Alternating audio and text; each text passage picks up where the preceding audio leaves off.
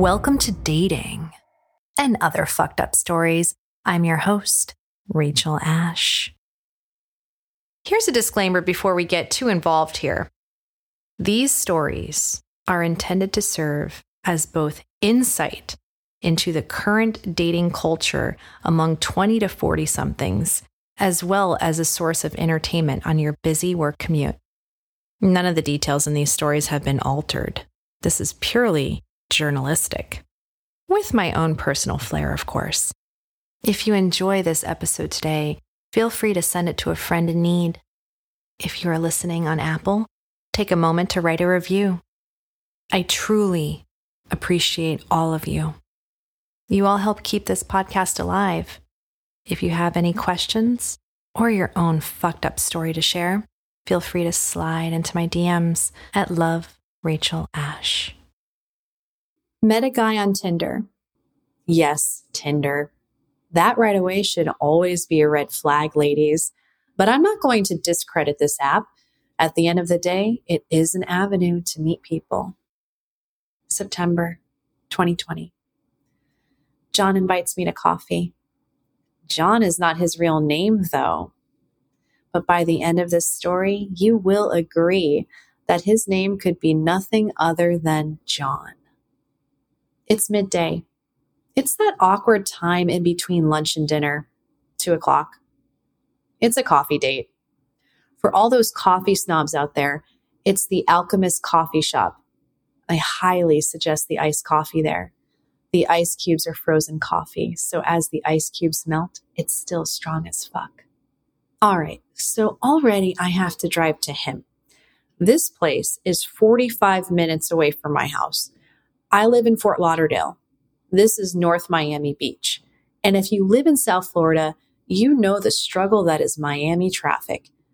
I would later realize he picked this place strategically because it was directly across the street from his apartment. So perhaps there already was intention on his part. Guys, I suggest on first dates, you go to her or just decide to meet halfway. It's better form. Make it easier for her. She is the lady after all. We greet each other at the front of the coffee shop, and hallelujah, I have not been catfished today. His profile pictures are pretty accurate. He is tall, exactly to my six foot and above requirements. Right away, he gets extra credit for not lying about his height. Yes, men do take liberties with their height. A rule of thumb is to expect him to be at least two to four inches shorter than what he is advertising on the dating apps. There is also the head to neck ratio, meaning you can tell by the profile picture if the guy is short or tall based solely on the length of his head and neck.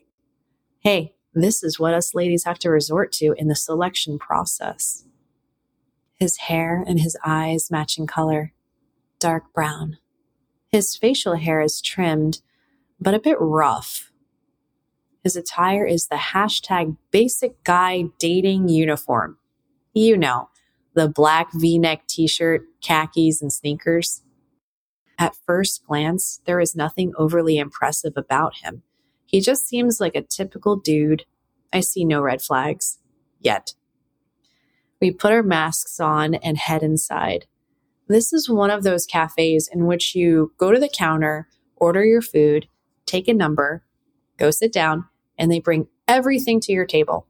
Counter service, basically. Usually I'll order a cappuccino, but whenever I'm at the Alchemist, I have to get their iced coffee. I'm pretty much obligated at this point.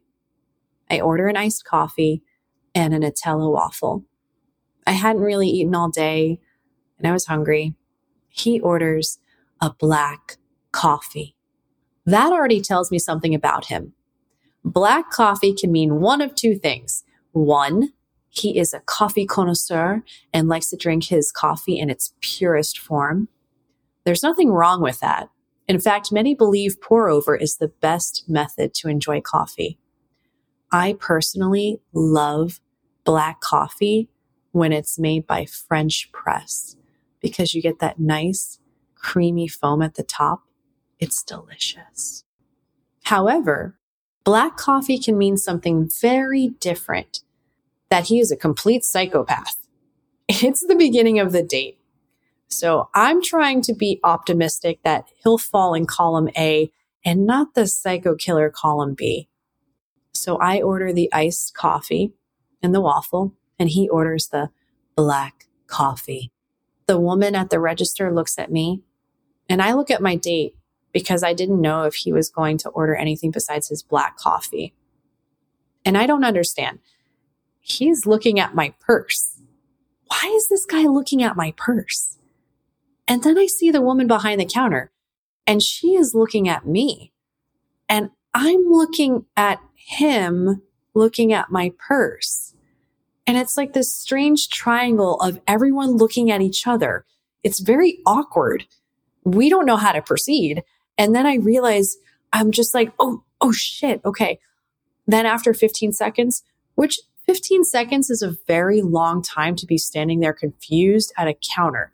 You know, there are people behind us. No one knows what the hell is going on. I finally caught it after 15 seconds. He is looking at my purse.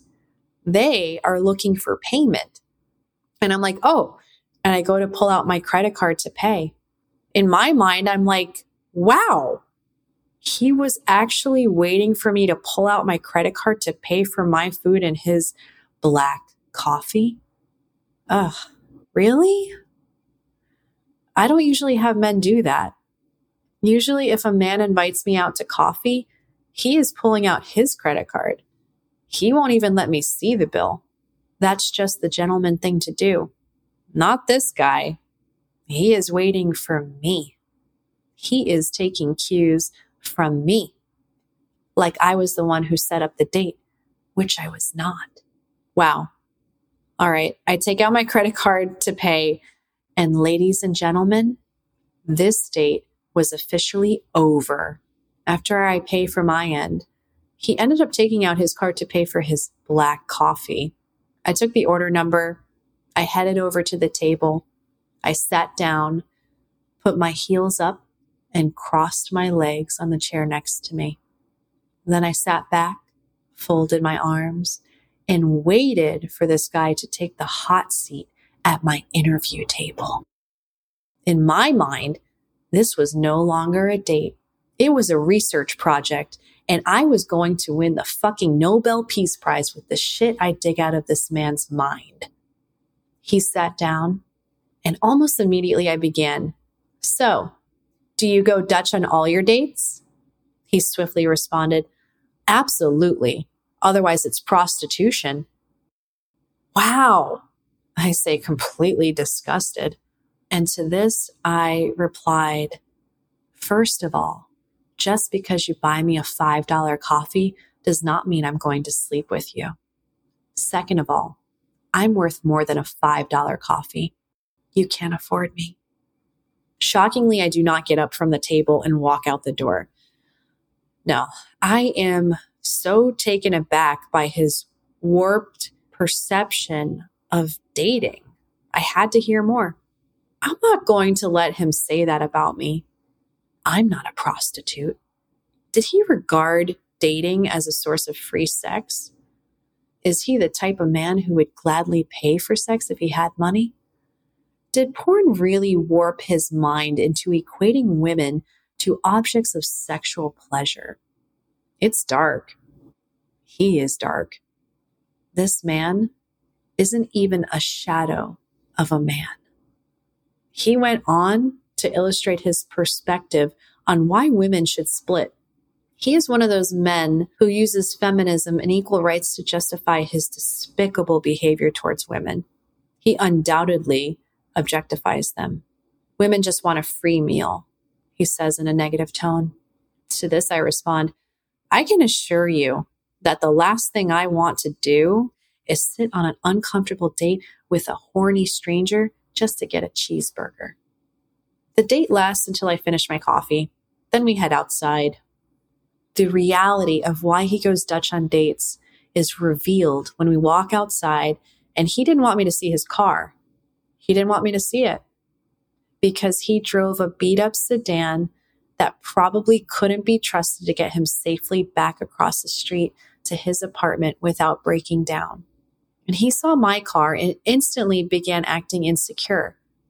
I had just purchased a beautiful brand new car. Instead of complimenting me, he started making fun of me. The fact that I had bought a brand new car, I didn't understand. I assumed there was jealousy rooted in it. That is not a good look for anyone. I say goodbye and turn to get into the car. He follows behind me. He grabs my face, pulls me in, and kisses me without warning. And he tastes just like his personality hot, garbage. He holds the bottom of my face very tightly, and I can feel his grip getting even tighter. He's rough. I sense the violence in his manner. In response, I did what I know best. I froze my face, my lips, and stared at him with my wide, hazel eyes. Come back to my place. No, I said powerfully. I smiled slyly and moved his hands from my face as I maintained eye contact without flinching. I got in the car and stopped at Walgreens for a drink. Listerine I can't believe he tried to get me to go back to his place after that shipwreck of a date. If a man pays for the date, it's prostitution. Wow. What about chivalry? What happened to chivalry? I like to think it still exists. It does exist. Chivalry is not prostitution. And I'll repeat that. Chivalry is not prostitution. In the beginning of this story, I mentioned that his name was very fittingly John. The reason is because historically, the customers of prostitutes would be called Johns. In this case, this is the John who wouldn't pay. There you have it. Until next story, this is Rachel Ash signing off.